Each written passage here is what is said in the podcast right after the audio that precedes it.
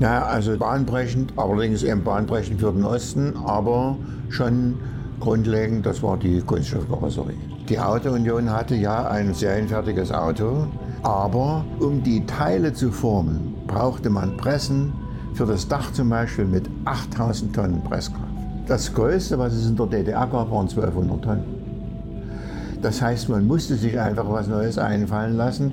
Und die Methode, die man in Troisdorf, also in der Auto-Union entwickelt hatte in den 30er Jahren, die bestand ja darin, dass man dieses, dieses, diese Kunstharz mit Papiereinlagen versah und dann unter hohem Druck in Form brachte.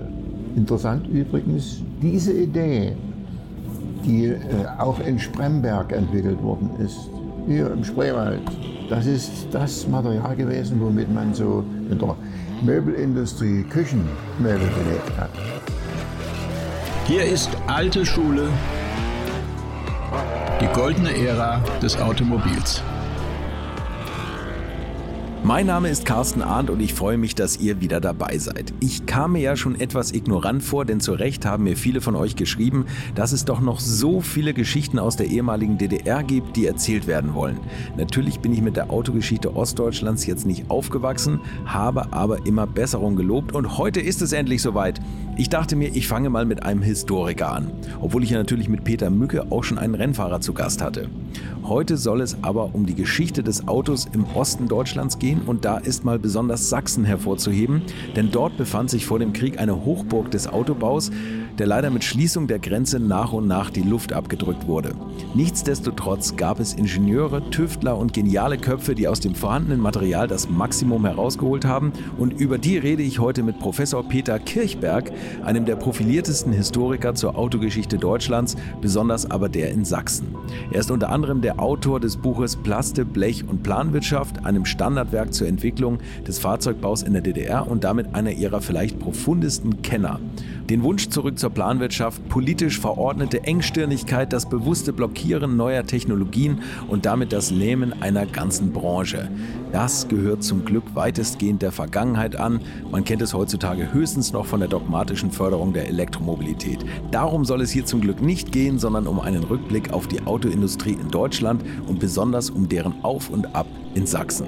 Viel Spaß mit meinem heutigen Gast, dem Autohistoriker Professor Peter Kirchberg.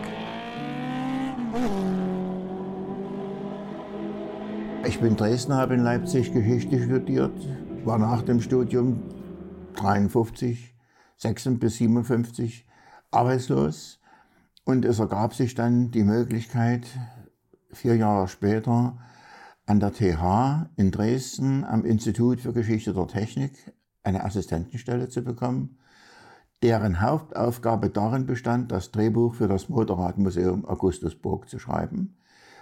Das galt als Werksauftrag vom MZ in Chopin, also vom Motorradwerk. Und das bedeutete für mich äh, nicht ganz neu. Ich war vorher Fahrlehrerassistent gewesen, hatte also die Technik, so wie man sie erklären muss, einigermaßen im Überblick. Mhm. Aber die Details zur Geschichte. Und das Hauptproblem dabei war, man musste tausend Artikel lesen, um wenigstens halbwegs eine Vorstellung zu bekommen. Und dann brauchte man noch jemanden, der einem das erklärt. Und das habe ich also dort äh, mit großer Erfahrung gemacht und gesammelt und äh, war sehr froh für, dieses, für diese Aufgabe. Und bin da in Kontakt gekommen mit dem noch erhaltenen Aktenbestand der Auto-Union, der damals in Leipzig lag. Um dort nachzuschauen, Rennabteilung, Motorräder und so weiter, Motorsport und so weiter. Und diesen Bestand, der hat mich nie verlassen. Äh, dieser Bestand wanderte dann, wurde dann verlagert nach Dresden, also gewissermaßen vor meiner Haustür. Und das war für mich die Veranlassung, meine Promotion über die Geschichte der Auto-Union zu schreiben.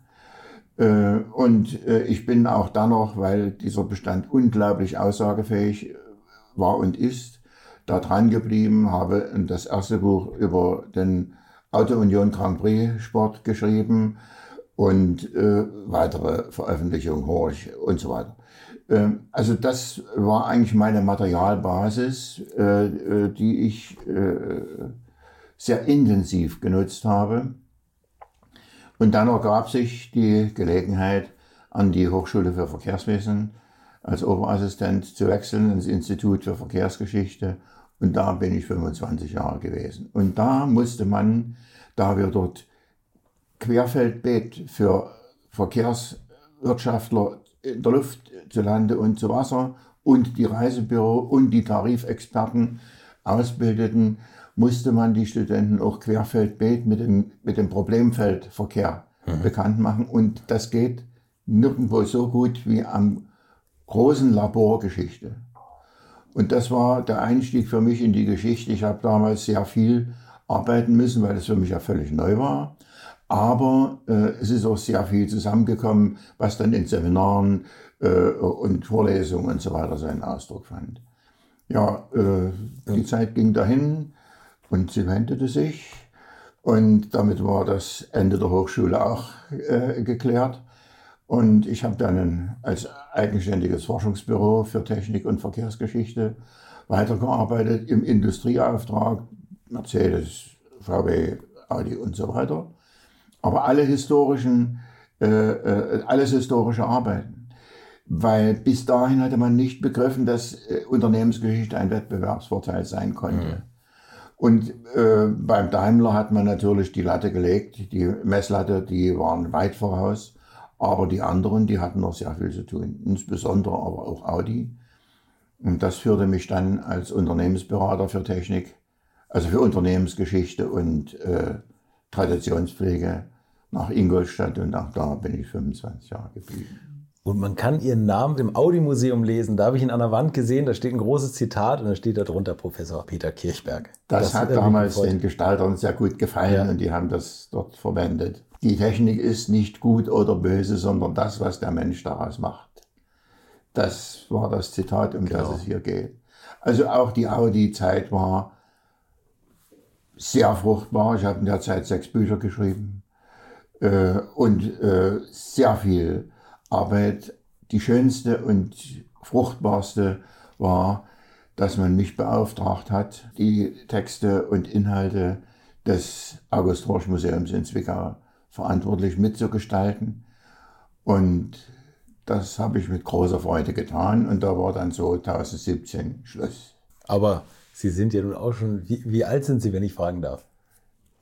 Ich bestehe im 88. Lebensjahr. Das ist unglaublich. Okay, jetzt haben, Sie, jetzt haben Sie eben schon ein paar Bücher erwähnt. Wie viele Bücher haben Sie in Ihrem Leben geschrieben? Oh, habe ich nie gezählt. Wenn Sie mal da hochgucken, das oberste Bett, das ist alles das. Was ich geschrieben, das sind über 50 Bücher. Herausgegeben, nein, nicht ganz so viel. Es sind viele dabei, die herausgeben. Ich habe mal so eine, das Beste aus dem Motorwagen. Es war eine hochinteressante Sache. Aber das ergibt sich, wissen Sie, und dann drei Jahre später gibt es den Verlag nicht mehr und da ist Schluss. Und dann ist es weg. Okay, aber ich wollte damit sagen, es, ist so umfassend, was Sie für ein Wissen ja. haben und was Sie an Vorträgen gehalten haben und so. Also wir können uns wahrscheinlich Wochen wegschließen und die ganze Zeit reden. Aber ich habe mir jetzt mal überlegt, ähm, nun bin ich ja ein Kind des Westens und äh, wir, wir müssen mal so ein bisschen über die Autoindustrie reden, was vor dem Krieg war, was durch den Krieg zerrissen wurde. Und da sind wir hier in Dresden bei Ihnen. Das ist ja wirklich so eine Hochburg eigentlich, ne? der Autoindustrie gewesen und auch die Auto Union, das ist ja eine unfassbare Geschichte eigentlich, die dahinter steckt. Ne? Das Wort Dresden würde ich gerne ergänzen oder erweitern in Richtung Sachsen. Sachsen, ja, genau. Ähm, Absolut. Es ist so, ich hatte schon sehr frühzeitig als Technikhistoriker dem Institut für Technik und äh, Geschichte an der TH oder TU und ebenso an der HFV begriffen, die beste Technikgeschichte entsteht, wenn die Techniker sie selber schreiben weil niemand so kompetent ist wie sie. Aber die meisten Techniker können nicht schreiben. Und denen fehlen auch die großen, oder nicht nur großen, sondern auch die, die meisten Zusammenhänge, die Prozesswirkung und so weiter, wenn soweit sie nicht die Technik betreffen. Und da habe ich schon sehr früh begonnen, auf äh, Grundlage von Vorträgen, die in der DDR eben gehalten wurden, das war so ein Brigadeprogramm und da musste jede Brigade ein Kulturteil in ihrem Brigadetagebuch haben. Und dieses Brigadetagebuch in der Automobilindustrie war, wir hören uns einen Vortrag zur Automobilgeschichte an. Da, da wurde ich angerufen, meistens durch den Verlag vermittelt, bin dahin gefahren. Und Zwickau war eigentlich mein Hauptfeld. Und wissen Sie, was man den Leuten da also erzählt hat, stieß auf ein unglaubliches Echo. Ja. Die haben erst mal begriffen, was ihre Großväter dort für Autos zusammengeschraubt haben. Äh, in dieser, ein, in dieser Trabi-Einöde. Mhm. Und da konnte man die richtig aufbauen. Und auch die Techniker äh, waren da sehr begeistert. Und unmittelbar nach der Wende habe ich mein erstes Oberseminar äh, gehalten unter Einladung der mir bekannten Cheftechniker und Chefkonstrukteure des DDR-Automobilbaus. Und die sind alle gekommen. Und von da an haben wir uns jedes Mal ein, jedes Jahr einmal getroffen im Erzgebirge. Anfangs vorfinanziert von Mercedes, die da sehr äh, geschichtsbewusst waren ja. und gesagt haben, ja, das müsst ihr machen. Und äh, dann hat sich da aber auch einiges geändert und dann habe ich das selber finanziert. Und es war unglaublich fruchtbar. Wir waren, ich hatte 23 Leute dort zusammen und jeder hat kompetent vom, vom, von der Traktorentwicklung über die Wartburg äh, äh, und so weiter, also den gesamten Motoren, Nordhausen, nicht? Mhm. Äh, äh, also einen Überblick geliefert, äh, die, das war unglaublich. Das sind zehn Aktenbände, die heute alle im August-Dorsch-Museum im Archiv sind. Das Buch ist geschrieben, aber was da zum Ausdruck kommt, auch von diesen Technikern aus, dem, äh, aus Chemnitz, also aus dem äh, zentralen Konstruktionsbüro, unglaublich. Nicht bis äh, äh, die letzte Größe. Also die haben genauso innerhalb von einem halben Jahr äh, einen, einen Wankelmotor zum Laufen gebracht. Ne? Nachdem im Januar in München äh, gesagt wurde, war Wankelmotor, das ist die Zukunft, sind die Techniker, die drei, die dort waren, euphorisch nach Hause gekommen, haben gesagt, das müssen wir unbedingt. Und in einem halben Jahr lief der erste Wankelmotor. Also die waren, und es gibt auch sehr viele überzeugende äh, Aussagen der kollegialen Zusammenarbeit ich komme jetzt ins Reden. Also das ist gut, nee, wunderbar. Also Deutsch, deutsche Projekte, die damals, was keiner weiß, gehandelt wurden. Also das war erstens der Wankelmotor mhm. und das war zweitens das Meurer-Verfahren, das eine Verbesserung des Dieselmotors äh, in Nordhausen aufgrund eines speziellen Spülungsverfahrens, was äh, Meurer in, äh, bei MAN entwickelt hatte. Und alle haben hinterher gesagt, also Termine absolut top, Zuarbeit absolut top. Das Meurer-Verfahren ist ja komplett fertig geworden und der Wankelmotor bekanntlich nicht. Der ist von denen, die am begeistertsten waren, am Schluss gesenkt worden und gesagt, es hat keinen Zweck. Wir kommen vom Regen in die Traufe. Wir haben einen Zweitaktmotor, den keiner versteht, und wir kommen zum Wankelmotor, den auch keiner versteht. genau. Sie ist eben der Name Nordhausen gefallen. Das war so ein bisschen die Motorenhochburg im Osten, das oder? Also diese IFA-Motorenhochburg. Nach der Wende sind die Motorenwerk Mannheim, der Chef durchgegangen und gesagt, besser als in Mannheim. Die hatten die besten Vernetzungen, die hatten die modernsten Anlagen, die hatten einen Nachteil, sie waren zu groß. Okay. Die, die Jahresmenge, ich habe es jetzt nicht im Kopf, aber es war jedenfalls eine fünfstellige Zahl, konnte keiner der Finalproduzenten im Westen, weder MAN noch Daimler, irgendwie verkraften. Hm. Und deswegen haben die abgewinkt. Und dann spielt sich dort eben ab diese ganze Dramatik der Nachwendezeit. Wissen Sie, dann kommen dort Spinner und, und, und Fantasten und die sonst was versprechen, von der Treuhand alles ausgehändigt bekommen und nach sechs Wochen scheitern und so weiter. Und das ist dann die Zeit, wo dann Mordklagen, Morddrohungen kommen, wo die Leute sagen, jetzt ist Schluss. Jetzt müssen wir über die Zeit dazwischen reden. Ja. Also Ihr Buch heißt übrigens Plaste, Blech und Planwirtschaft. Ja. Das beschreibt ja schon mal ganz gut. Ähm, also wir kommen also vor dem Krieg ja von der Auto Union. Das ist ja also eine Geschichte auf und ab. Mercedes hatte auch mal seine Finger im Spiel gehabt, ja. längere Zeit. In der Nachkriegszeit, ja. In der Nachkriegszeit, ganz genau. Also ich möchte mal so sagen, die Auto Union war der zweitgrößte deutsche Automobilkonzern. Nach Opel. Ja, ja, nach Opel, ganz klar. Und die Auto-Union war einer der, ich sage das, ich hasse das Wort, aber ich sage es mal, der innovativsten, also der neuerungsfreundlichsten. Mhm.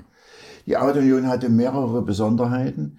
Die hatte ein Viertel aller Zulassungen. Jeder vierte Wagen, der in Deutschland neu zugelassen wurde, hatte die vier Ringe am, am Kühler. Mhm. Äh, und war also wirklich kompetent in vielerlei Hinsicht. Ich sage jetzt mal, Kunststoffkarosserie beispielsweise, Zweitakt, was man damals ja noch mit großen Hoffnungen verfolgt hat, Zweitaktverfahren und so weiter. Äh, da gab es auch technologisch hochinteressante Ansätze. Der F8 wird zum ersten Mal mit einer richtigen Nullserie angefahren. Das war bis dahin nicht üblich. Bis dahin war das so, die ersten drei Autos kriegte der Vorstand über die Feiertage mit nach Hause, kamen wieder, die machten eine Notiz, verbesserten was und den Rest machte der Kunde auf Kulanz. Ne? also das war wirklich, und der F8 hat zum ersten Mal eine Pilotproduktion. Das heißt, der wird im F7 angefahren und man sieht, wie man mit diesem F8, was man anders machen muss, was man ändern muss. Okay. Hängeförderung und so weiter. Also wirklich ein, moderner, ein modernes Unternehmen. Interessant deswegen auch, weil es ein Staatsunternehmen. Hm. Und das ist ja etwas, was man heute nicht so gerne hört. Ne? Also ich sage mal, was heißt nicht so gerne hört, aber es war in, den, in der Zeit der 20er und ja, Ende 20er Jahre durchaus üblich, dass Staatsunternehmen in privatwirtschaftlicher Form, Deutsche Reichsbahngesellschaft, Aktiengesellschaft, Lufthansa, Aktiengesellschaft. Das war Reichseigentum, aber in privatwirtschaftlicher Form. In Form einer Aktiengesellschaft mit Vorzugsdividenden, so zwei bis drei Prozent. Die wurden mit, was weiß ich, garantierten sechs oder fünf Prozent bedient. Und alles andere lief außerhalb der Parlamentskontrolle. Es war ja eine privatwirtschaftliche Firma. Mhm. Und ähnlich lief das also auch bei der Autounion. Bis dahin hatten die Banken in den 20er Jahren nach der Inflation 24 mit der Stabilisierung großer Hype, jetzt geht's los. Mhm. Großzügig mit Krediten gewesen, dann kam 26 der erste Rückschlag, da wurden die Banken etwas kritischer, dann ging es wieder bergauf, aber das Problem war dabei, dass die Automobilindustrie in der zweiten Hälfte der 20er Jahre außerordentlich kapitalbedürftig war. Erstens, um ihre Technikprodukte zu vervollkommnen. Zweitens, um die Technologie, also die Herstellungsweise zu modernisieren. Und drittens, um den Vertrieb zu fördern. Mhm. Das hatte ja keiner. Bei, bei Horch werden die gleiche Höhe der Mittel aufgewandt für den Vertrieb wie für die Erneuerung der Produkte. Also das ist eine, eine sehr große. Und das ist natürlich aus Gewinnen nicht zu finanzieren. Und so kommen die Automobilhersteller zwangsläufig in die Arme der Banken. Mhm. Geht gar nicht mhm. anders. Die brauchen Kredite. Ja. Und das Problem ist dabei nur, dass natürlich der Markt zu eng ist. Die Deutschen, wenn man es da mal, ich will das jetzt gar nicht ausführen, statistisch äh, untersucht, wie viele Millionen da 125 Euro Mark im Monat verdienen. 250, also das sind alles keine Summen für einen Autohersteller. Ja so dass also äh, ich habe das jetzt mal äh, untersucht, also einfach zusammengestellt, wie viel Pleiten, wie viel äh, äh, Zusammenschlüsse, wie viel äh, äh, Konzentrationserscheinungen dann schließlich die, das Ende der 20er Jahre begleitet haben, sodass dann die Industrie dastand, aber nach wie vor Geld brauchte. Und da ist eben, da wandelt sich das eben. Wissen Sie, bis dahin waren die Banken der Meinung, Kredit ist der wichtigste Weg. Von da an sagen sie Eigentum. Mhm. Und das Paradebeispiel dafür liefert die Auto-Union. Der Rasmussen als DKW-Imperator äh, hatte seine finanziellen Verflechtungen ausschli oder fast ausschließlich mit der Sächsischen Staatsbank. Ja. Sachsen war ein SPD-geführtes Land, wohlgemerkt. Äh, und die Staatsbank war durchaus willig, sagt also, wir müssen hier Nägel mit Köpfen machen und hat das kreditiert sehr weit, bis eben dann doch die Kippe erreicht war. Und da schreibt der Staatsbankdirektor Müller das Konzept für ein bankstaatseigenes Unternehmen bestehend aus Horch, DKW, Wanderer und Audi. Auch hier will ich das jetzt gar nicht vertiefen, äh, wie das so zusammenhing. Aber dieser Staats, dieses Staatsunternehmen hat weit über 80 Prozent Anteil des Staates am Kapital. Und nicht wie bei der Dresdner Bank, die ja in der Wirtschaftskrise pleite geht und vom Staat übernommen wird, saniert und wieder zurückgegeben wird. Nicht wie da, sondern die sagen, wir behalten die Autounion. Und das hat der Autounion sehr genutzt. Mhm. Äh, die Investitionsanteile äh, an den Unternehmensgewinn sind enorm. Und dort sind eben wirklich, also ich habe das jetzt nochmal in einem Buch nochmal ein bisschen aufgearbeitet, also nicht so vordergründig. Ähm, Automobilgeschichte in Deutschland äh, bis 1939. Da kann man mal sehen, es war wirklich eines der innovativsten Unternehmen. Die haben eben sich Sachen getraut, die haben andere gar nicht mehr dran, wo andere gar nicht mehr dran gedacht haben. Beispielsweise Kunststoffauto. Das erste Kunststoffauto steht 1938 auf den Rädern. Treusdorf, IG Farben und Auto Union sind die geistigen Väter. Sie haben es nicht gebaut, erstens, weil es zu teuer war und zweitens, weil es eine Entwicklung für alle Fälle war, weil man gedacht hat, das mit dem Stahl, das geht immer, wird immer schlechter. Irgendwann müssen wir zu Ersatzstoffen kommen. Und da waren sie die Ersten in Deutschland, die so weit waren, ein serienfertiges Auto. Sie waren die Ersten, die deswegen mal geprobt haben, wie ist denn der Sicherheitsunterschied. Das heißt, bei der Autounion werden zuerst in Deutschland äh, Katapultversuche gemacht. Zuerst in Deutschland Überschlagversuche und zwar ganz modern, seitlich und seitlich schräg nach vorn. Okay. Äh, einfachst, es gibt einen Film dazu, wo also das Auto den Berg runterrollt, künstlich zum Kippen gebracht wird und dann kommen 20 Mann und ziehen das Auto wieder hoch. Also natürliches Gefälle und da gibt es das, auch das Katapult, das in Chemnitz gestanden hat, war einfach, aber höchst wirksam. Okay. Also äh, man hat sich da wirklich äh, große Gedanken gemacht. Ich will auch nicht dran vorbeigehen, dass Opel mit Brandenburg das größte, das modernste Lastwagenwerk Europas in Deutschland hatte. Nicht? Also äh, in, in der späteren DDR. Mhm. Also man kann ungefähr davon ausgehen, ein Drittel der Wertschöpfung in der gesamten Automobilindustrie passiert im Osten. Und das sind alles Industrieunternehmen, die in den 20er Jahren frisch aufgerüstet worden sind, die also im Grunde genommen nicht irgendwie, na, sage ich jetzt mal, mit veralteter Technik arbeiten. Nee, das war ganz so. modern. Ne? Und jetzt kommt das Thema 1945, Demontage und es wird alles demontiert. Äh, die Autounion ist eigentlich nichts mehr. Äh, alle Mitarbeiter entlassen, die Maschinen samt und sonders unterwegs nach dem Westen, alle Betriebshallen leer und am 18. August 1948 Löschung im Handelsregister.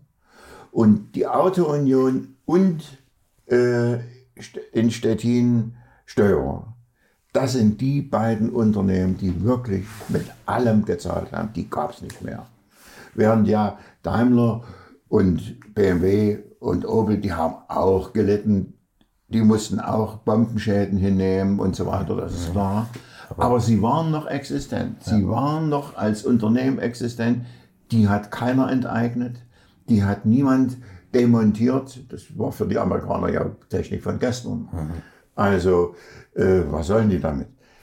Das ist der grundlegende Unterschied in der Ausgangsbasis zwischen Ost und West. Okay, also der Osten fängt bei Null an. Eine Frage zwischendurch. Stimmt es, dass nur die Grand Prix-Rennwagen unter dem Namen Auto Union gefahren sind? Also nur, keine, keine nur es gab auch noch ein, ein, ein, für den Zuverlässigkeitssport einen, einen äh, Sportwagen, so für Langstrecken, äh, Lüttich, Rom Lüttich. Ja, okay. Aber nur die äh, der auch unter Auto Union lief ja. und so weiter. Also das, aber ansonsten ist das in der Tat so. Es gab kein Auto, das Auto Union hieß. Die hießen Auto Union Horch, Auto Union Audi ja. und so weiter. Und jetzt war ja gerade das 100-jährige Jubiläum auf da der, so auf der Abus, ganz genau. Und da, ja, ja, ja. stimmt. Und da war ja der, der, der, Hans Stuck war auch da und der Vater, ja. der ist ja den Auto Union gefahren. Der ist den Auto Union 16 Zylindermotor. Richtig. Ja, das ist schön. Auch so ein technisches Highlight. Ja, wissen Sie, da gibt es einen berühmten Spruch von einem Teil, was heißt berühmten Spruch, der sich diesen Rennwagen angesehen hat und sich sozusagen, der Motor ist ja dort das Entscheidende. Also das ist kein Renn, das ist kein Motor, das ist eine Kathedrale. ist was dran, ne? Da, das ist so. Die Techniker, die können sich ja heute noch dran begeistern. Und ich muss Ihnen sagen, es gibt, es gibt ein Bild von einem 3-Liter-Typ D. Das ist, das ist so akkurat. Ja. Das ist so, also so absolut nicht übertreffbar. Und, und jetzt der, der abgedroschene Spruch für die damalige Zeit. Das ist unfassbar, was damals hergestellt wurde. Wie genau, mit was für, für Fertigungstoleranzen. Ne?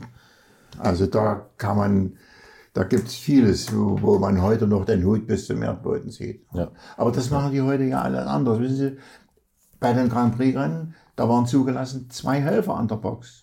Wenn Sie heute die Heerscharen sehen, die über so einen Rennwagen herfallen, wenn der an der Box hält. Und die zwei, und die zwei Auto-Union-Monteure und der dritte Mann, der dann einwinkt, die schaffen es 1937 beim Eifelrennen vier, vier äh, also kompletter Reifenwechsel, Volltanken, 26 Sekunden. Das war alles Handarbeit. Und das geht nur deswegen, weil die, aber wirklich, da sitzt jeder Schlag. Nur mit der Hammer, der muss im Schnur umwickelt sein, dass er richtig fest ist. Kupfer und so, dass er genau die Ratschnaht, und der muss genau auf den Punkt getroffen werden, dass sich die Ruder von alleine löst. Wenn man das liest und wenn man das hört, ich habe ja das Glück, als ich das, die, die Grand, den Grand Prix Report geschrieben habe, da lebten noch 21 Rennmonteure.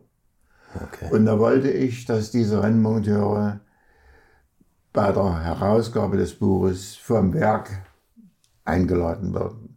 War ja für die Kaffee trinken, ein Stück Kuchen und so. Also keine Konzernpropaganda.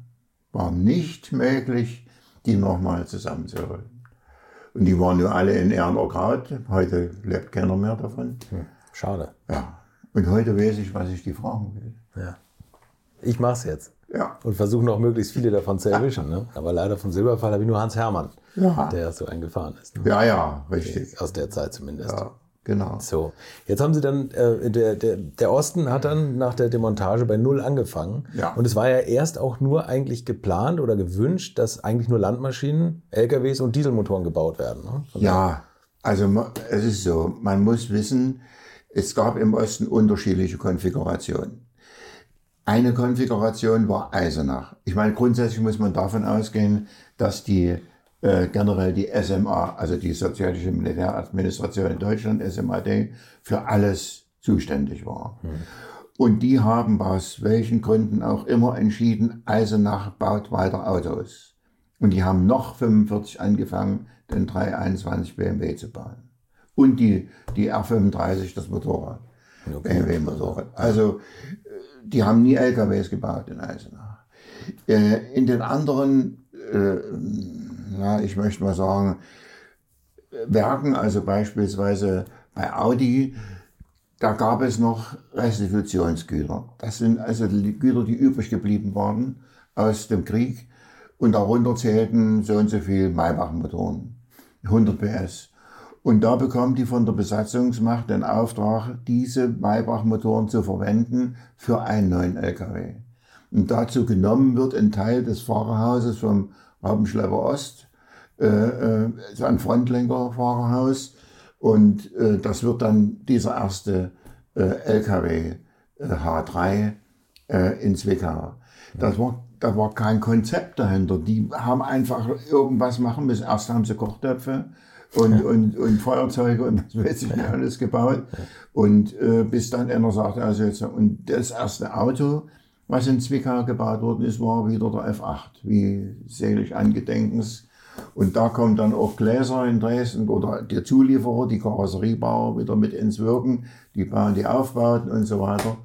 Und dann wird klar, 48 wird klar, wir brauchen jetzt endlich mal ein Konzept. Also wir müssen wissen, wie es weitergeht. Und damit fängt dann äh, 49 der F9 an, äh, Auto-Union-Konstruktion, der ja 40 kommen sollte, aber aus Kriegsgründen nicht gekommen ist. Und diese F9-Konstruktion wird hier in Zwickau mühsam zusammengebaut. Da gibt es interessante Geschichten. Die Russen wollten eigentlich einen Viertaktmotor und das heißt ein Wanderer. Und die beiden in Chemnitz, die die zu betreuen hatten, die haben so lange auf die eingeredet, bis dann klar war, es gibt nichts Besseres als den F9. Und äh, damit kam der dann wirklich zum Zuge. ist ja auch eine Zeit lang in Zwickau gebaut worden und ging dann nach Eisenach. Das war aber dann schon in den 50er Jahren. So und so hat sich das, so, dann kam die Frage, wir brauchen einen Dieselmotor. Äh, und da gab es nun verschiedene Ansatzpunkte. Es gab ein aus drei Mann bestehendes Entwicklungsbüro in Zwickau. Die haben aus vorhandenen Konstruktionen eben einen Dieselmotor 80 PS, Vierzylinder Diesel gebaut. Und da ging es da wieder los. Und dann wurde in Werdau dazu ein Fahrgestellkarosserie und so. So ging das in, zunächst in Zwickau. Die haben also bis Ende der 50er Jahre eine volle Palette vom Trabant bis zum Traktor gehabt. Traktor für die Landwirtschaft, der Pionier, mhm. entsteht in Zwickau aufgrund einer äh, vorhandenen Konstruktion, äh, die es schon aus der Vorkriegszeit gab. Und so hat man sich da erstmal wieder zurechtgefunden. Ne? Und ich meine, Ende der 40er, Anfang der 50er Jahre in Westdeutschland war ja jetzt auch nicht so, also ich meine, die neue Klasse von BMW, die kam ein bisschen später so, also die wirklich vielleicht Meilenstein war. Ja. Oder der NSU zum Beispiel, der, das ja. ist ja auch irgendwie ein besonderes Auto, ja, ein Wandelmotor ja. oder so, kommen vielleicht noch drauf. Genau, aber damals waren ja eigentlich die Voraussetzungen im Osten fast gleich, ne? Noch ja. die, die Startmöglichkeiten, außer dass die Fabriken nicht standen.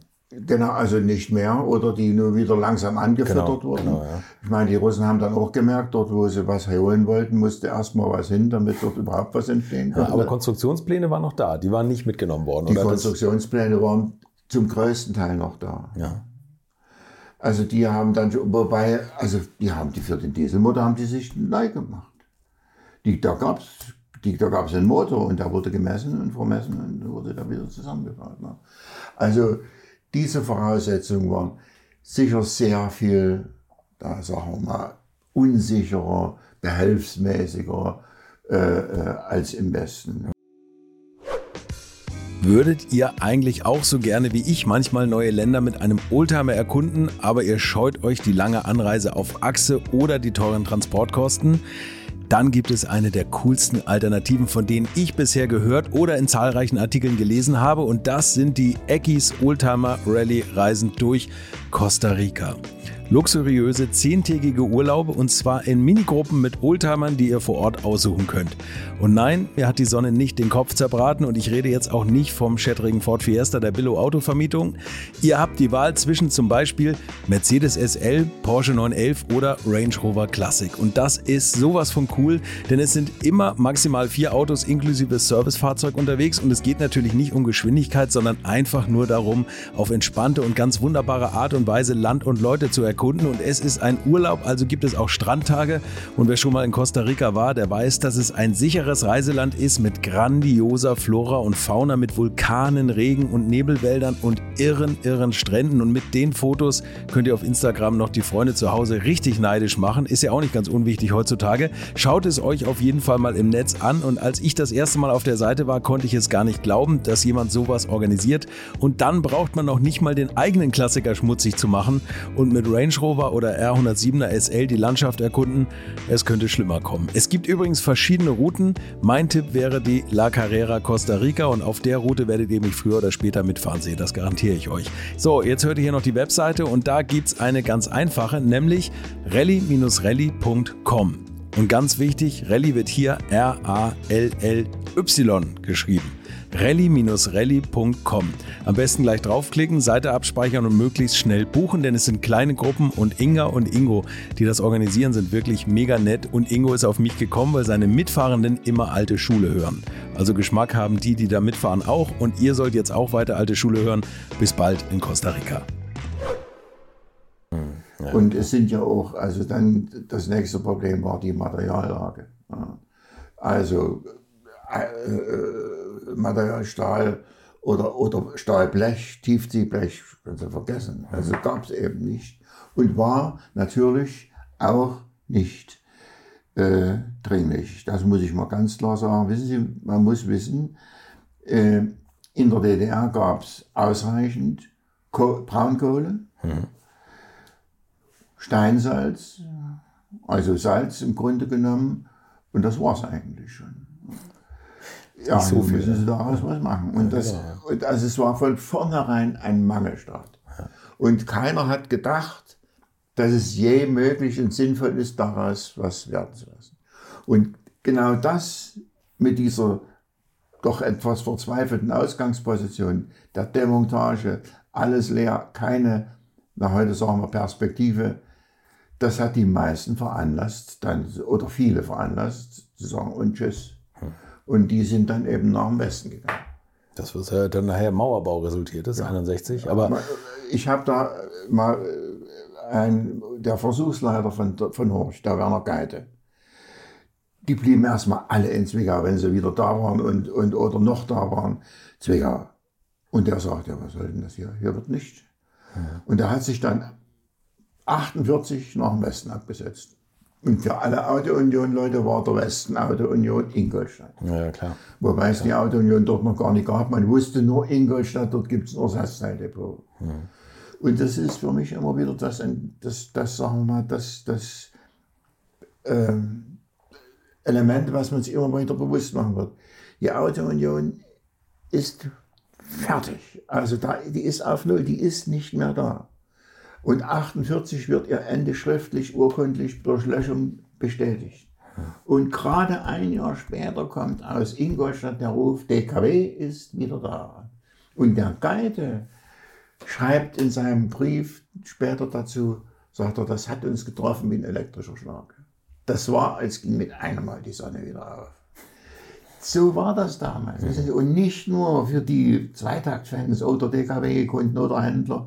Das war für viele. Sagte Mensch, die fangen wieder an, die gibt es wieder. Es geht wieder los. Mhm. Diese emotionalen äh, Wirkungen, die davon ausgehen, unglaublich. Haben Sie damals mal überlegt, äh, auch in Richtung Westen zu gehen, um da nee. in der Autoindustrie irgendwas zu machen? Sie waren ja damals an der Uni, ne? Ja, wissen Sie, damals hatte ich ja mit der Autoindustrie noch gar nichts zu tun. Nee. Also das war eigentlich das ergab sich, weil ich nicht nach dem Westen gegangen bin. Stimmt, ja, stimmt. So muss man so Gut für uns. Ja. also gab es viele, gibt es viele Fachbücher und viel interessantes ja, Wissen. Ja, ich hätte das alles nicht gefunden. Nee, nee, klar. ich hätte die Aufgaben nicht, hätte die Profilierung nicht gehabt, alles. Es ist so, wie es ist. Ja, wunderbar. So, wie, wie ging das dann weiter mit der Autoindustrie? Also, also die Autoindustrie wird dann zusammengefasst äh, zu dem Fahrzeugverband IFA wo alles, was irgendwie mit Fahrrädern oder Motorrädern, Anhängern und so weiter aussieht. Also steht für Industrieverband Fahrzeugbau. Industrieverband, ne? ja, genau, okay. genau. Das ist IFA, ne? IFA, Industrieverband ja. Fahrzeugbau. So, und der ist das jetzt das große, wie soll ich sagen, Dachorgan genau. für die.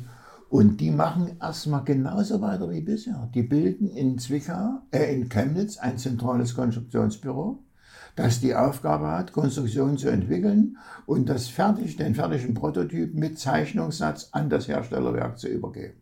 Also für alles, Fahrräder, für alles, Traktoren, ja. Motoren, Autos. Und sehr bald merkt man, dass das überhaupt nicht geht, funktioniert, weil natürlich vor Ort entschieden werden muss, was geht und was nicht geht. Von wem kriegen wir was, wie können wir das das kann man von der Zentrale aus gar nicht funkt, äh, funktionell überblicken oder klar steuern. Klar. Und so löst sich das dann auf und jeder, jedes Unternehmen macht seinen eigenen, äh, ja, sein eigenes Programm. Problem dabei an einem Beispiel. Die Landwirtschaft, die ja ein dominantes Gewicht in der Wirtschaftspolitik der DDR hatte, die Landwirtschaft braucht einen neuen Traktor.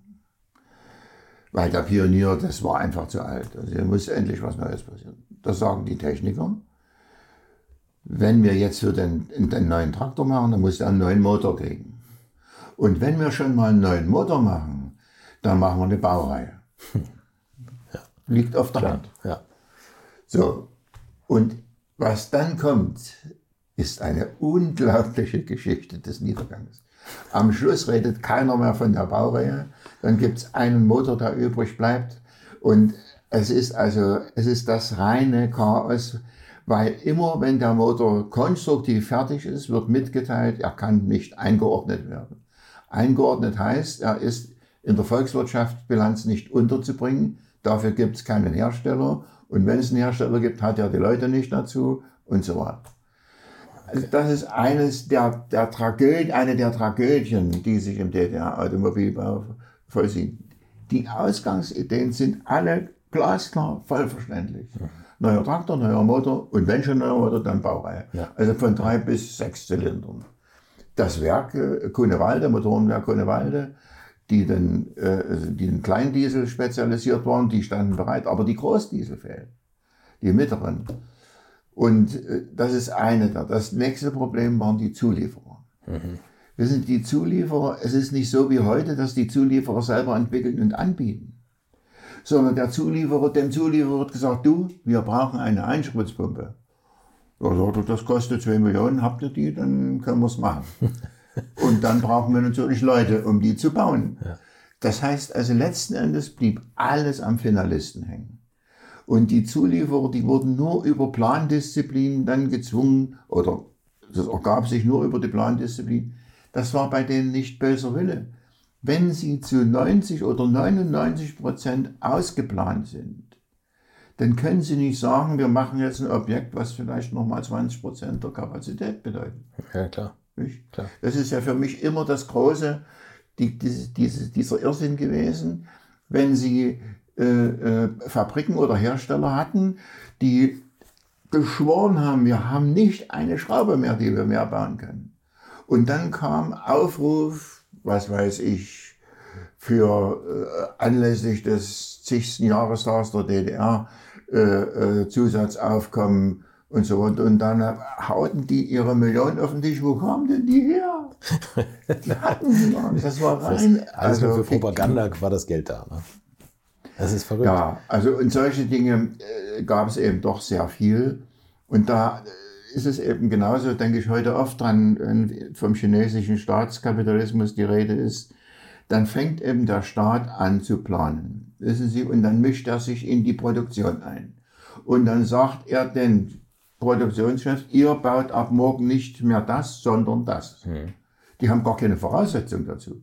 Die haben sie alle im Grunde genommen geschafft. Ich habe mal einen gefragt, mit dem ich mich da unterhalten habe, ich sage, sag mal, ihr müsst doch gemerkt haben, dass ihr euch, also, was weiß ich, aus dem Großlüfterbau äh, zum irgendwie, was weiß ich, Campingwagen oder, oder Fahrgestell oder Bremsenbau umfunktioniert haben. Äh, äh, was ist denn da? Da hat er gesagt, ja, es musste ja weitergehen.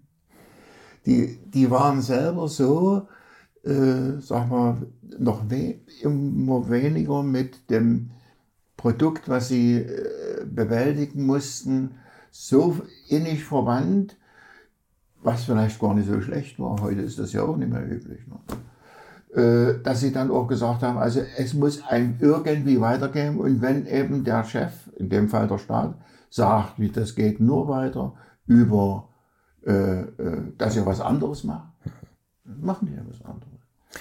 Als der Wartburg 53, als in 1953 der IFA F9 nach Eisenach kam und die ihren heißgeliebten Sechszylinder BMW, Sechszylinder BMW, das ist heute noch für den Eisenacher der Himmel.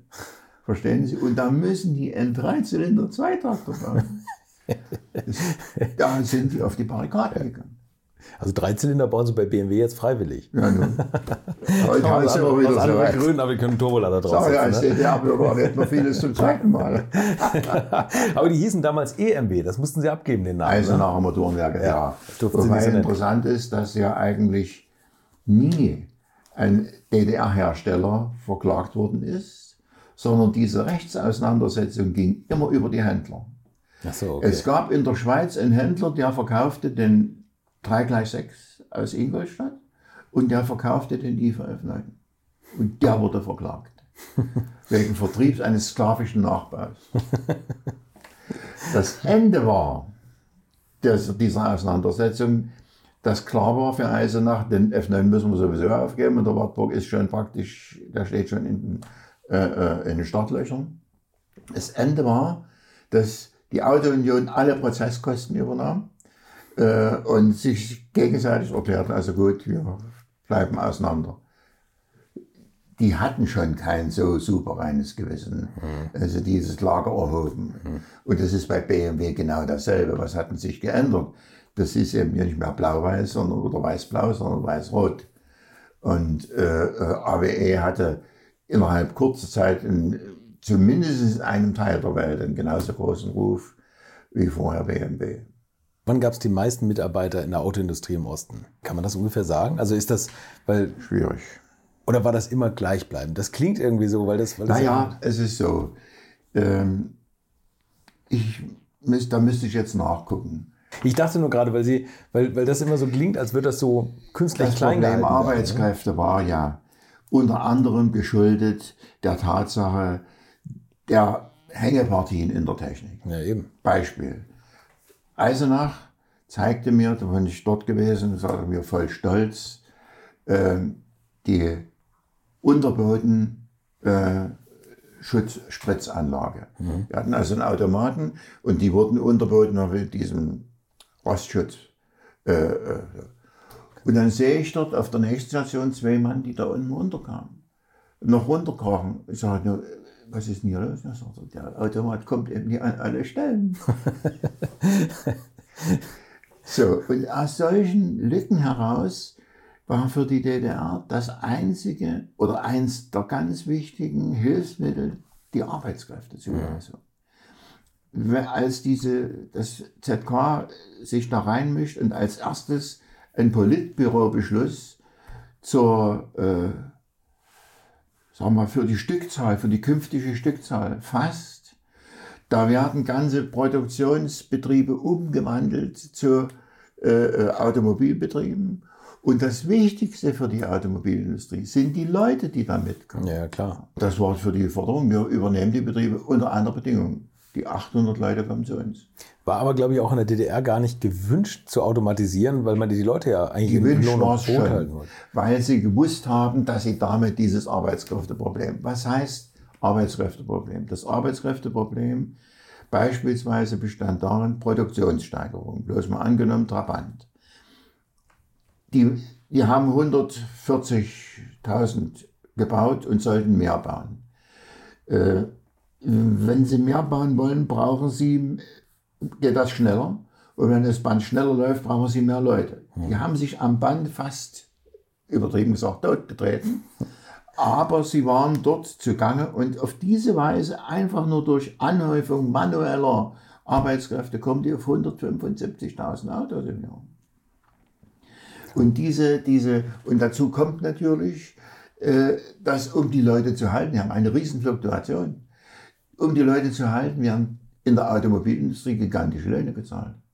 Auch hier habe ich in, in, in meinem Buch äh, äh, Zahlen, was ein Sachsenring-Arbeiter, Automobilarbeiter verdient hat. Und vor allem im Wandel der Zeit. Nicht? Also die, die, äh, mit Geld wurden die Leute gelockt, mit Zusatzzahlungen für Sonderschichten und so weiter und so fort. Und äh, dazu kam natürlich auch, und das ist das nächste Problem, der ungleichmäßige Materialzulauf. Ja, das ist just in time. Da ist ja jetzt am Freitag oder, oder Donnerstag ab 12 Uhr war nicht mehr zu tun, weil kein Material da war. Aber nur für einen bestimmten Bereich, konnte man das ganze so, Auto nicht weiterbauen. Ne? War Schluss. Ja. So, und jetzt mussten Sonderschichten am Sonntag, am Sonntag gefahren werden, damit das Material, was dann da war, endlich so verbaut wurde, wie es gekommen ist. So verrückt, aber so sehr hat sich es gar nicht verändert. Heute erleben wir das Gleiche. Ja, ja, ja heute haben wir natürlich schon wieder. Diese Just-in-Time-Geschichte, das ist natürlich ja, richtig. Genau die gleiche Problematik. Ja, ne? die, Fast. Genau, ähnlich. Ne? Gab es einen Informationsaustausch, wie sich die Automobiltechnik in, in Westdeutschland weiterentwickelt hat? Also hat man da, hat man da nicht zusammengearbeitet oder gab es da Spionage oder was? Oder hat man das mitbekommen? Die hatten, also die Techniker hier hatten alle Fachzeitschriften. Okay. Also die wussten das. Okay. Also in den Konstruktionsbüros war es üblich, äh, sage ich jetzt mal ganz einfach, Automotor und Sport, mhm. ich, oder, oder ähm, die, also, oder andere Fachzeitschriften, auch technische Fachzeitschriften, äh, die kannten die. Also das, äh, das Know-how war da. Also zumindest, die wussten, was öffentlich an Kenntnis Klar. war. Das wussten ja. sie. Und die wussten auch, da waren ja auch interessante Ausstellungsberichte drin. Ja. Natürlich war natürlich der Umlauf der Hefte sehr allmählich. Ne? Also da wurde alles gelesen bis zum Schluss und dann nach einer Woche weitergegeben. Also, äh, aber sie hatten, sie kannten das doch, ja. Also das muss man schon so sagen. Okay. Aber man durfte nicht zu den Automessen mal rüber, ne? Nee. Man musste, wenn man in Leipzig zur Messe war, eine als Reisekarte bestätigt sein, um auf einen ausländischen Stand zu gehen. Sie brauchten eine besondere Genehmigung, um einen Stand von einem internationalen Hersteller und ganz schlimm natürlich von einem westdeutschen Hersteller, also da brauchten sie mindestens drei Freistellen, um dorthin zu gehen, hingehen zu dürfen. Also, äh, und es war nie sicher, ob man beobachtet wurde, wenn man Prospektmaterial mitnahm und so und was man damit machte. Also ich habe das ja selber so ehrlich gesagt immer nur aus Berichten kennengelernt. Mhm. Aber ich weiß, dass äh, der Wolfgang Bayer, einer der wirklich ganz großen Köpfe in Konstruktion Automobil war, der hatte äh, äh, auf dem Stand Verbindung angeknüpft, legitim, Bericht geschrieben, alles und so und hatte zugesagt bekommen, sie kriegen von uns das und das und das Material. So, und das Ende vom Lied war, dass der Werkbetriebsdirektor, der Wolfgang Bayer und noch einer, möglicherweise sogar der Generaldirektor, zur Zollverwaltung gehen mussten, um dort das Paket rauszueisen, was natürlich prompt konfisziert worden war.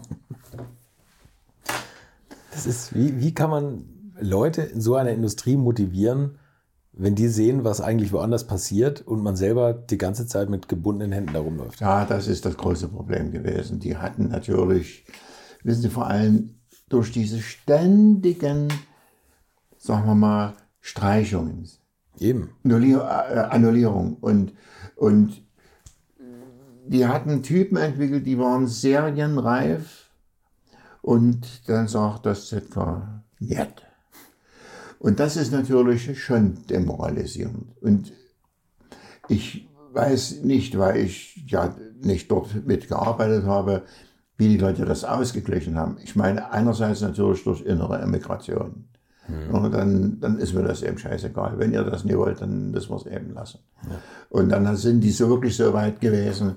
Und ich kenne das auch von, ich meine, Ludwigsfelde hatte ja das Glück, diesen L60, den äh, nächsten Typ nach dem W50 so weit fertig. Aber wie lange hat das gedauert? Wie ewig und wie haben die immer gezittert, dass es auch über die nächste Stufe rauskam. Und als es fertig war, kam die Wende. Also, dann war sowieso alles vorbei. Also das, das ist wirklich ein echtes Problem gewesen, wie die Leute damit fertig wurden, dass sie ständig sozusagen geerdet worden sind. Andererseits hat sich jetzt natürlich aus dieser inneren Emigration so eine Art Idee entwickelt, wir konnten ja, aber wir durften nicht. Und das ist natürlich insofern problematisch, weil sie natürlich nach eigener Meinung konnten. Aber wissen Sie, diese Komplexität, die so eine, so eine Neuentwicklung brauchte, die ist vielleicht in Fällen, ich kann es an einer Hand abzählen, tatsächlich überblickt worden. Nur die Tatsache, dass man einen fertigen Motor hatte, das war ja das große Ereignis in Chemnitz, entsteht im Wissenschaftstechnischen Zentrum, also Zentralen Konstruktionsbüro, der Dreizylinder-Diesel PKW-Motor für den Trabant. Mit 50.000 über den Daumen, 50.000 Kilometer Probe, Erprobung und so weiter und so fort. Und ist alles okay. Da braucht er eigentlich nur in den Trabant eingebaut zu werden. Da beschließt das ZK den Kauf des VW-Motors. Vom Klassenfeind, ja. der bisher vernichtet worden ist und als das Letzte war, was er war. Und damit wurden die geerdet.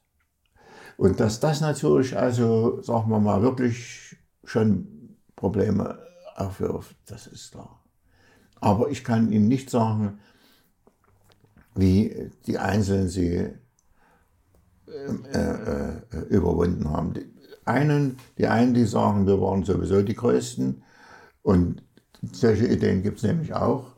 Äh, die sagen also, wir, wir hatten fantastische Ideen und die haben andere im Westen von uns abgeguckt. Ne? Also so, das ist ja tatsächlich etwas, was man auch immer wieder hört, dass VW viel abgekupfert hat von Ideen aus also, Osten. Ne? Ich habe dem Werner Lang, dem, dem Chefkonstrukteur, dem Technikdirektor Sachsenring, habe ich mal gesagt, Werner, Willst du denken oder denkst du, dass VW nach Zwickau kommen musste, um zu wissen, wie man Autos baut?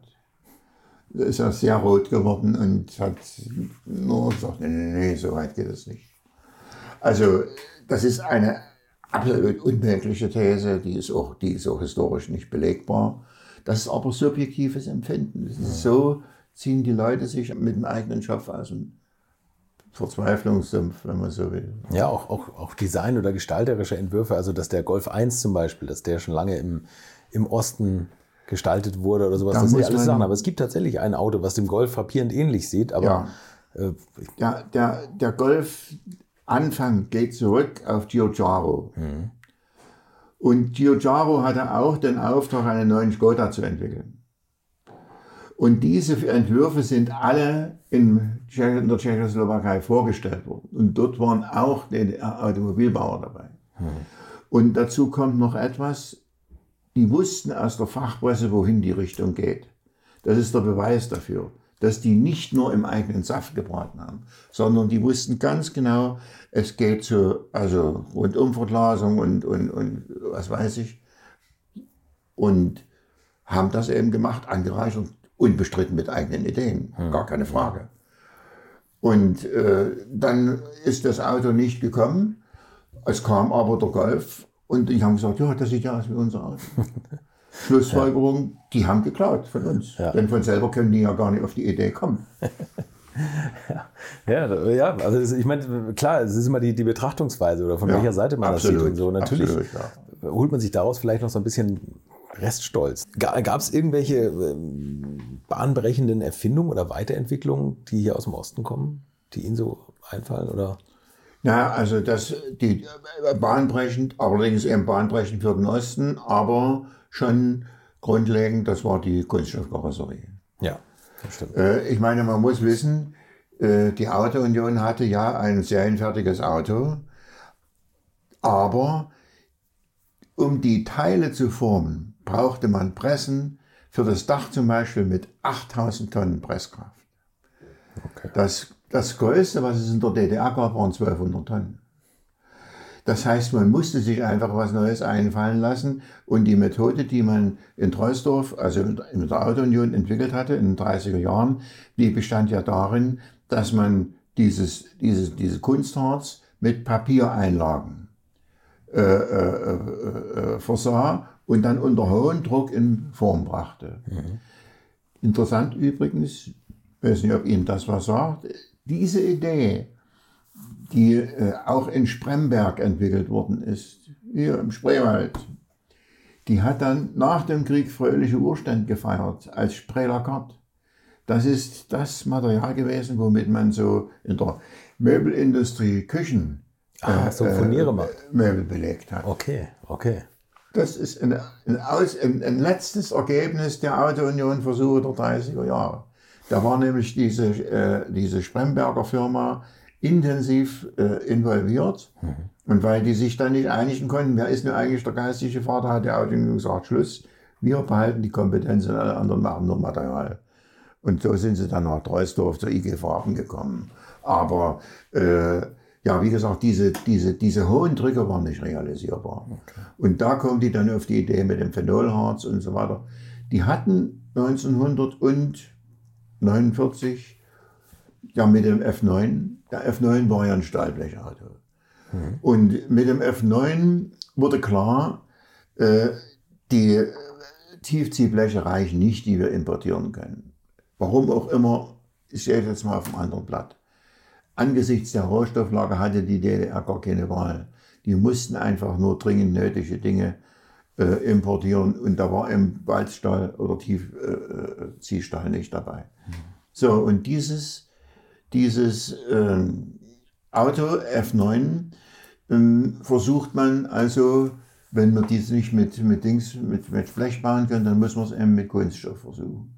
Und die haben doch hier schon mal was mit Kunststoff gemacht. Und der Beruf der Lang, der große Lang, der Generaldirektor der VVB, IFA, beruft ein kleines Gremium und die machen sich ans Werk.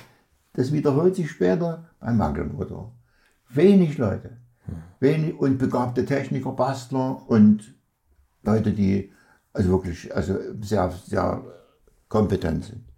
Und die bringen tatsächlich dieses Phenolharz zum, sagen wir mal so, in Formgebungsreife, kriegen auch diese 1200 Tonnen Presse dazu und kriegen 1950 dafür den Nationalpreis.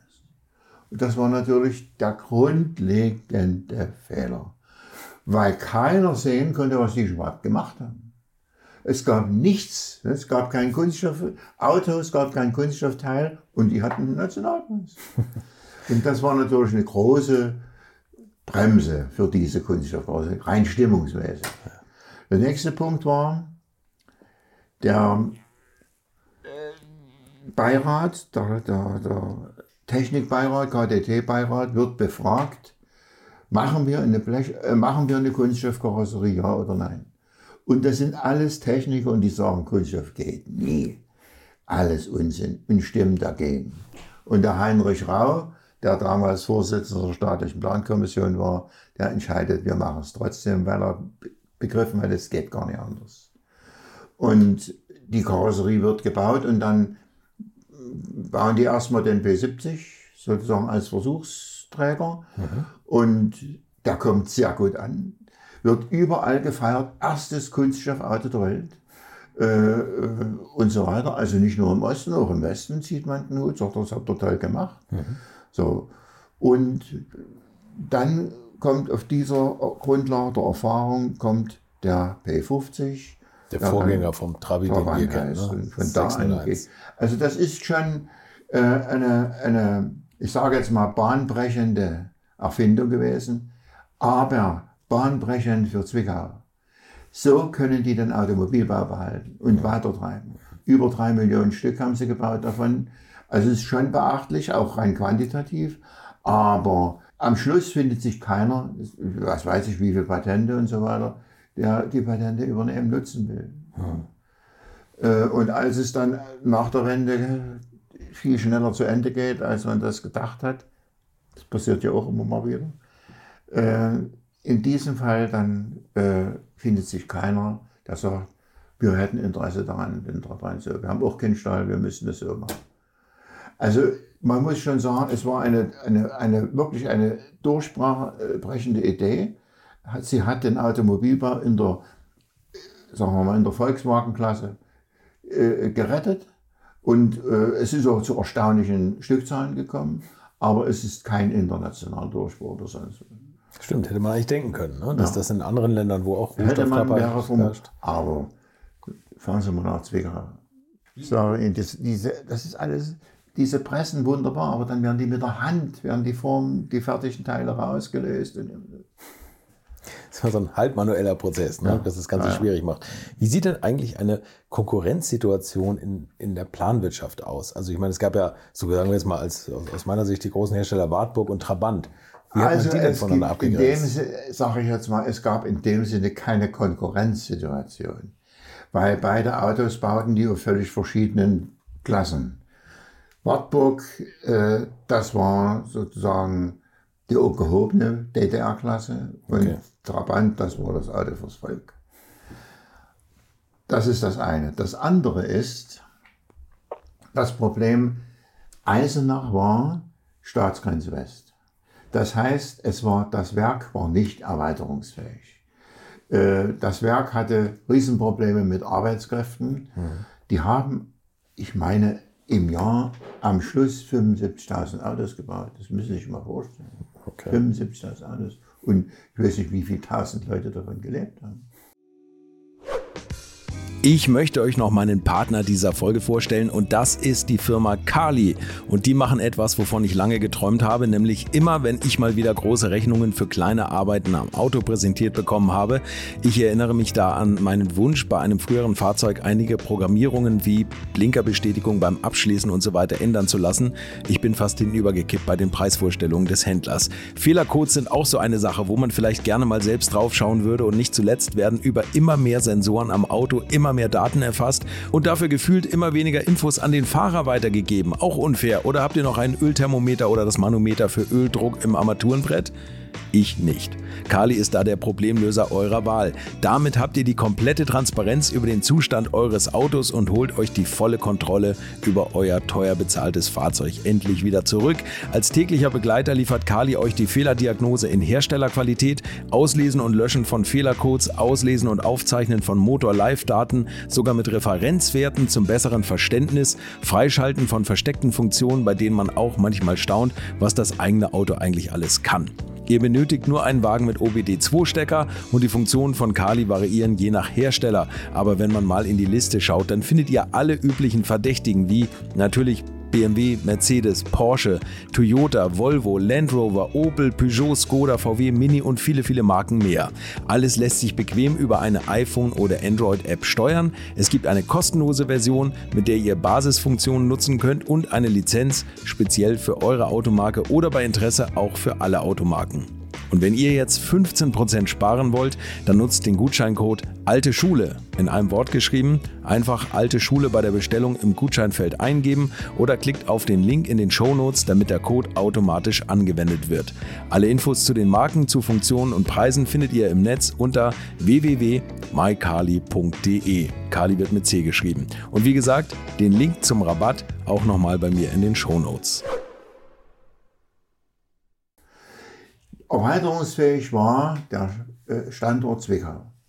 Und es war eigentlich immer klar, wenn zum Beispiel ein gemeinsames Auto übergreifend mit dem RGW, mit den Tschechen, äh, kommt, dann ist der Hauptstandort Zwickau und die Varianten, Getriebe äh, oder Modifikationen und so weiter, die kommen aus Eisenach und so weiter.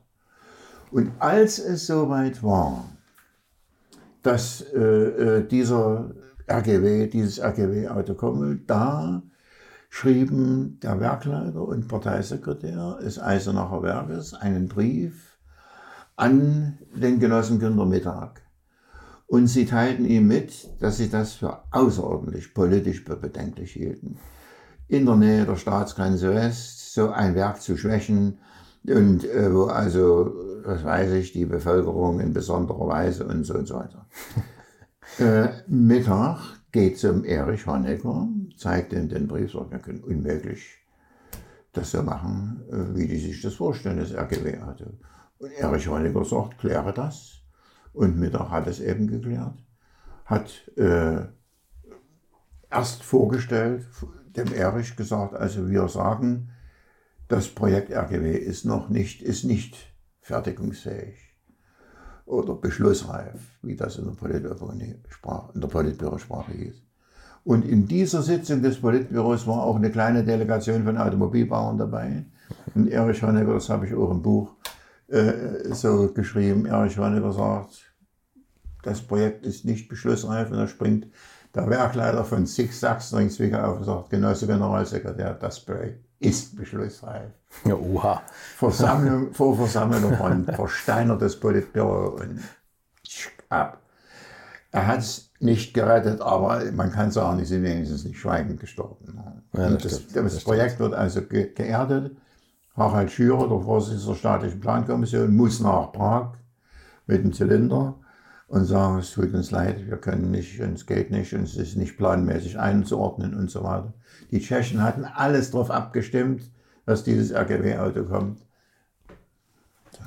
Dazu kam natürlich, dass diese ganze Organisationsplanung, überhaupt die Gesamtplanung lief über das, über das Ministerpräsidenten, also auf staatlicher Ebene. Mhm.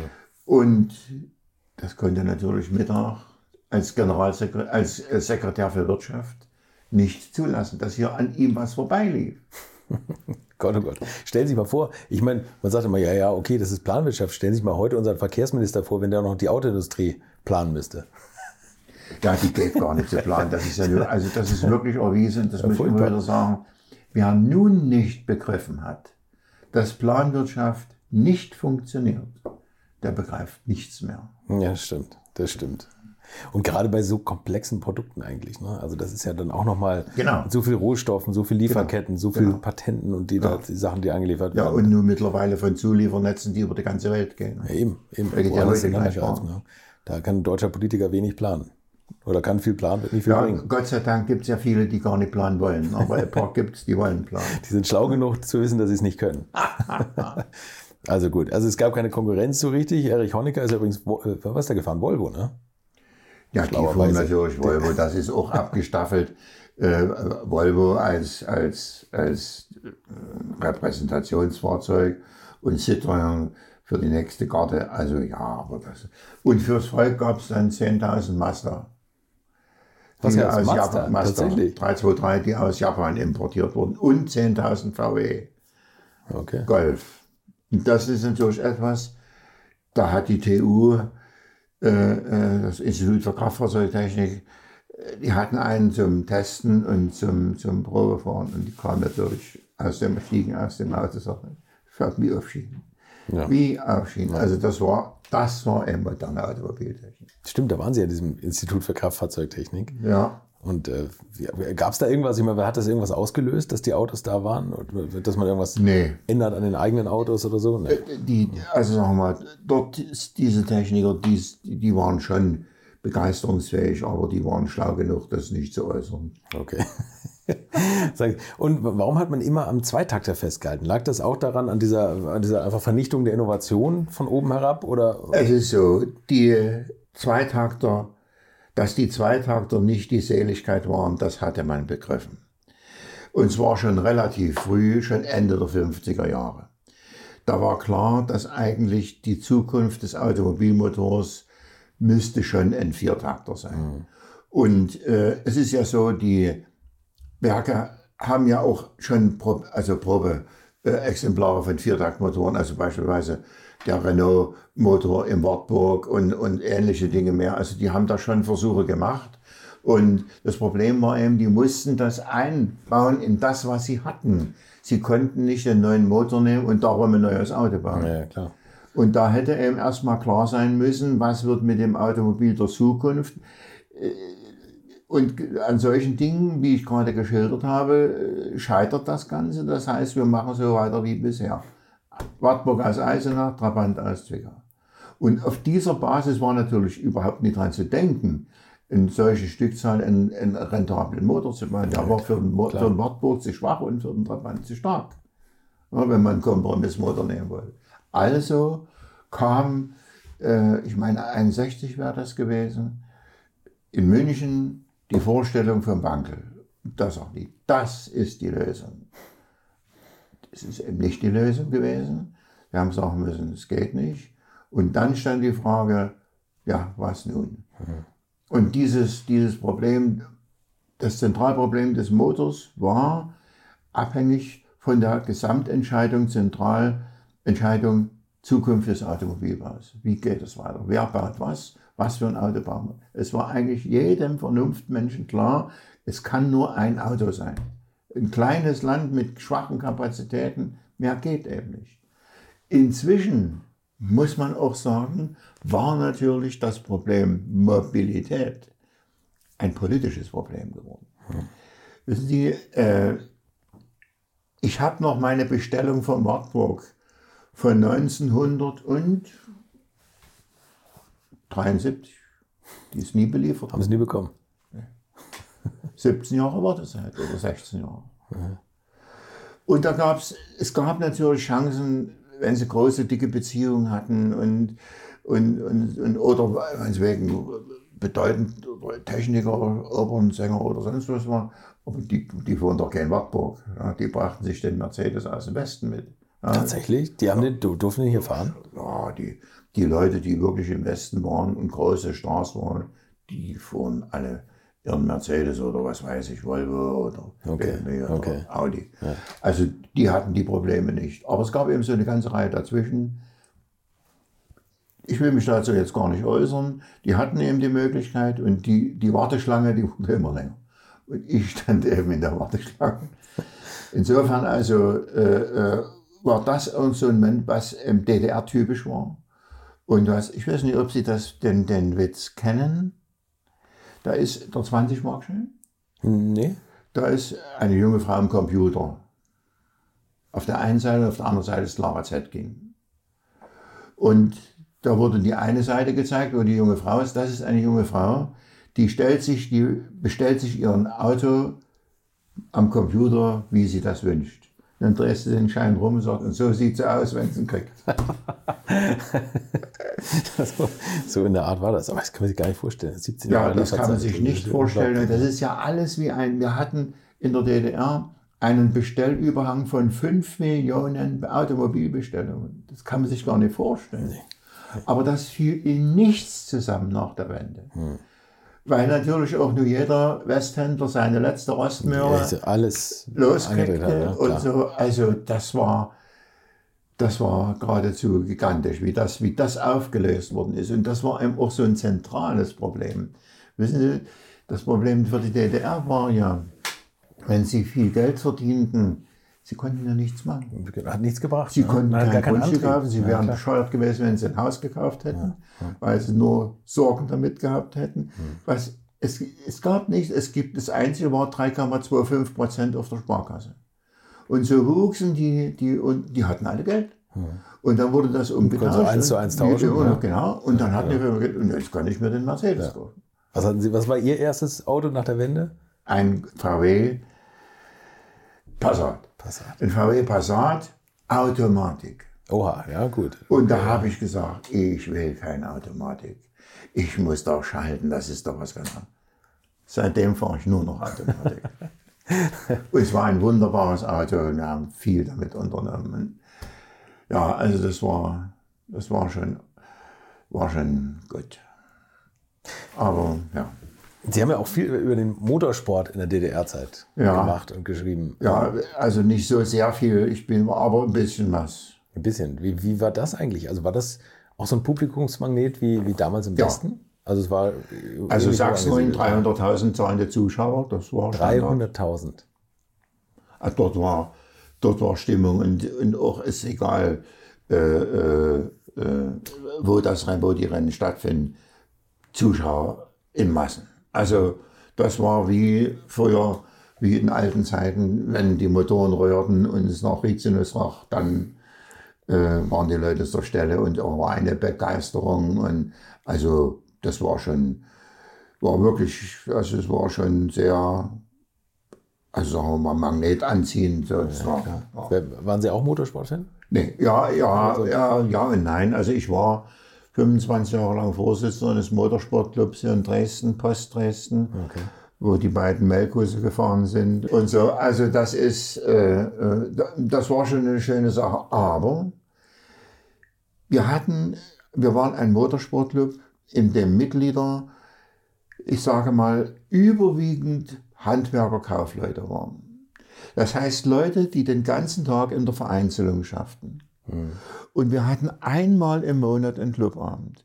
Und da habe ich eben immer, also da war der Chef Denkmalpfleger von Dresden da, der einen Vortrag hielt. Und da haben wir, haben wir wirklich dafür gesorgt, das war interessant. Und es gab auch Vogelschießen und Freibier und so weiter. Also es war immer Stimmung auf dem Dampfer.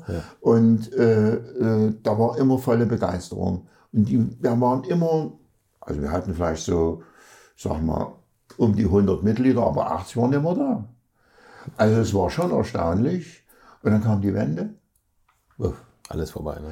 Wissen Sie, ich hatte einen Kollegen hier an der Hochschule für Verkehrswesen, der konnte in den 60er Jahren nach Japan zum Kongress reisen. Und da habe ich gesagt, du, du hältst bei meinem Club einen Vortrag über Eisenbahn oder Verkehrswesen in Japan. Also das habe ich mit großer Freude zugesagt. Da war natürlich, es gab, das hörte man nur dort. Oder wir hatten durch berufliche, ich kannte gut die Leute vom Autobahnkombinat, habe ich gesagt, einer von euch muss mal in meinem Club einen Vortrag halten über die Autobahn. Und der kam dann und sagte, also dieses neue System besteht darin, dass wir, das wird importiert, es wurde auch importiert, dass nicht mehr die Planie geschaffen wurde, sondern dass sich das Gerät an einem Draht, an einem Messdraht entlang tastet, der die Planie vorgibt und selbst die Planie herstellt. Zwischenruf aus dem Publikum, ja, da wollen wir mal hoffen, dass die den Draht mitliefern. Also bloß um die Stimmung mal zu kennzeichnen. Ja. Aber interessiert und ich habe immer versucht, das rauszumachen. Aber dann, wo die Wende kam, müssen, da müssen sie keinen Vortrag über Sizilien halten, das sind die Leute selber dort. Ja, das stimmt. Das stimmt. Das, sich alles das, ist dann, das ist dann einfach in, in der Wirkung eben verpufft. Es hat seine Zeit gehabt, wo das gut war, wo das richtig war. Und wenn die Zeit vorbei ist, ist auch damit vorbei. Ja. Sie haben auch über den, den, sind wir jetzt eigentlich eben schon vorbeigekommen an der, an der Zeit der Silberpfeile, aber Sie haben den Unfall von Bernd Rosemeyer analysiert. Ne? Wollen wir darüber nochmal kurz reden, weil ich finde, das ist so ein, eine, Ja, ein. Thema, was wirklich ja, beeindruckend ist eigentlich, was die damals für ein Auto gebaut haben und wie der ganze Unfall zustande gekommen ist. Das Problem, also sage ich jetzt mal, das Problem der Rekordfahrten ist natürlich grenzwertig. Ne? Also ich möchte mal sagen, die Bedeutung der Rekordfahrten sehe ich erstens in der buchstäblichen Erfahrung von Grenzwerten. Es gab keine theoretisch oder praktisch wissenschaftliche Versuchsanordnung, wie man das empirisch hätte anders ermitteln können. Also insofern muss diese Grenzwerte, das muss schon, also sagen wir mal, das Radstraßensystem, wie weit funktioniert das? Und so. Also das hatte schon, insofern hatten sie Sinn. Aber es ist natürlich die andere Seite, die, äh, ja, wie soll ich sagen, in Deutschland speziell sich dann in einer Zwiespältigkeit zwischen Daimler-Benz und Auto Union. Die Auto Union, ähm, eigentlich clever, wird gegründet 32. Die Leute kennen Horch, Audi, DKW und Wanderer, aber Auto Union ist für die kein Begriff. Und die beschließen, wir kaufen die Pläne, die Porsche für Wanderer gemacht hat, eines kompletten Rennwagens, und beauftragen gleichzeitig den Porsche, die konstruktive Leitung dieses Projektes zu bewahren. Mitte der 30er, ne? 30er Jahre. Ja, ja. 34 das erste Rennen, an dessen Anfang die Auto-Union kam, einer kannte, an dessen Ende jeder die Auto-Union kann. Das war ein ganz cleverer Schachzug, also in erster Linie Marketingfunktion. Ja. Und äh, diese Entwicklung, die sich dann so ergeben hat, war ja dann doch eine, zwar immer wieder diese Konkurrenzbeziehung, aber andererseits natürlich eine lähmende Wirkung auf die Zuschauer. Das, das war doch nur noch die Frage Stern oder vier Ringe. Äh, andere gewinnt ja gar nicht mehr. Das führt dann dazu, dass andere die großen Preise nicht mehr für die freie Klasse, sondern für anderthalb Liter ausschreiben. Das führt dazu, dass Zuschauer wegbleiben, dass weniger Rennen stattfinden und so weiter. Also das hatte auch sein Ende. Ne? Diese, diese. Und das Dritte ist bei diesen Rekordfahrten eben die, ja, wie soll ich sagen, äh, die Wertigkeit innerhalb des Sozialsystems in Deutschland. Also äh, vielleicht in der Weise zu erklären, dass äh, man sich auch unbedingt im System äh, bewähren wollte, indem man nachwies, dass man der Schnellste war. Ja. So würde ich das sagen. Und äh, das hat eben dann leider dazu geführt, dass äh, äh, Rekorde gefahren wurden oder unter Bedingungen gefahren wurden, die eben eigentlich völlig überflüssig waren. Völlig. Und äh, äh, bei der Autounion war das so, dass im Herbst 1937 erstmals diese Einzelfahrerei, wie es den einzelnen Firmen einfiel, aufhören sollte und man in einer Woche alles abwickeln wollte. Da war Daimler da, da war Autounion da, da waren die Motorradfahrer da, BMW, DKW und da waren sogar Ausländer dabei. Also ein organisatorischer Abwasch und alle fahren ihre Rekorde. Vernünftige Idee.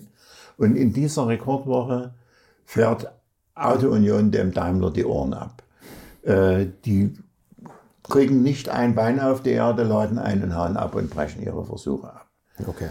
Und beenden die Versuche mit dem, Chor, mit dem Versprechen des Chorführers, bei nächster Gelegenheit dürft ihr und eben wieder einzeln. Die Autounion bekommt Wind davon und sagt, dann müssen wir gegenhalten. Und so hat sich das dann entwickelt. Die haben dann noch Versuch, aerodynamische Versuche in Friedrichshafen gemacht und, und so weiter. Alles ganz interessant, aber das sind dann rechnerisch 434, 44 Kilometer. 436 ist Caracciola gefahren. bei Windstille und mit einem Riesenklick. Äh, 436 436. Da muss man mal Folgendes bedenken. Das ist jetzt mal für diese, für diese Rekordfahrt. Aber beim normalen Avos-Rennen 1937 kommen Lang und Rosemeyer auf eine Geschwindigkeit von 380 km/h. Das fährt heute kein Formel-1-Fahrer mehr. Das ist unglaublich, oder? In diese Bereiche kommt Unglaublich. Und, und das sind nur ganz andere Rennstecken, ganz andere ja, Konfigurationen. mit der Optik, mit den Reifen, mit und den Bremsen und so. Und tonnenschwere Autos. Ja, ja. Und mit so einem Auto machen die dann auch ihre Rekordversuche und das geht eben beim Rosemeyer schief, weil da eben sich schon der Wind aufgemacht hat und an einer bestimmten Stelle, die eigentlich für eine Rekordstrecke überhaupt nicht zulässig war, äh, drückt die B den Wagen von der Fahrbahn und dann war eben alles aus. Etwas über 400 geht er quer und überschlägt sich. Ne? Ja, klar. Das also keine Rettung mehr. Ja, ich hab, das ging ja immer darum, ob das wirklich nur eine B oder ob da irgendwelche konstruktiven Dinge gibt. Da die abenteuerlichsten Theorien. Ich habe mich mal mit dem Renningenieur von Porsche und Sauber, dem Walter Näher, unterhalten, der leider inzwischen gestorben ist. Sagte, bei der Geschwindigkeit und den Aufstands, Reifenaufstandsflächen, da kriegen sie einen Rennwagen mit einer Handbewegung von der Bahn. Ja.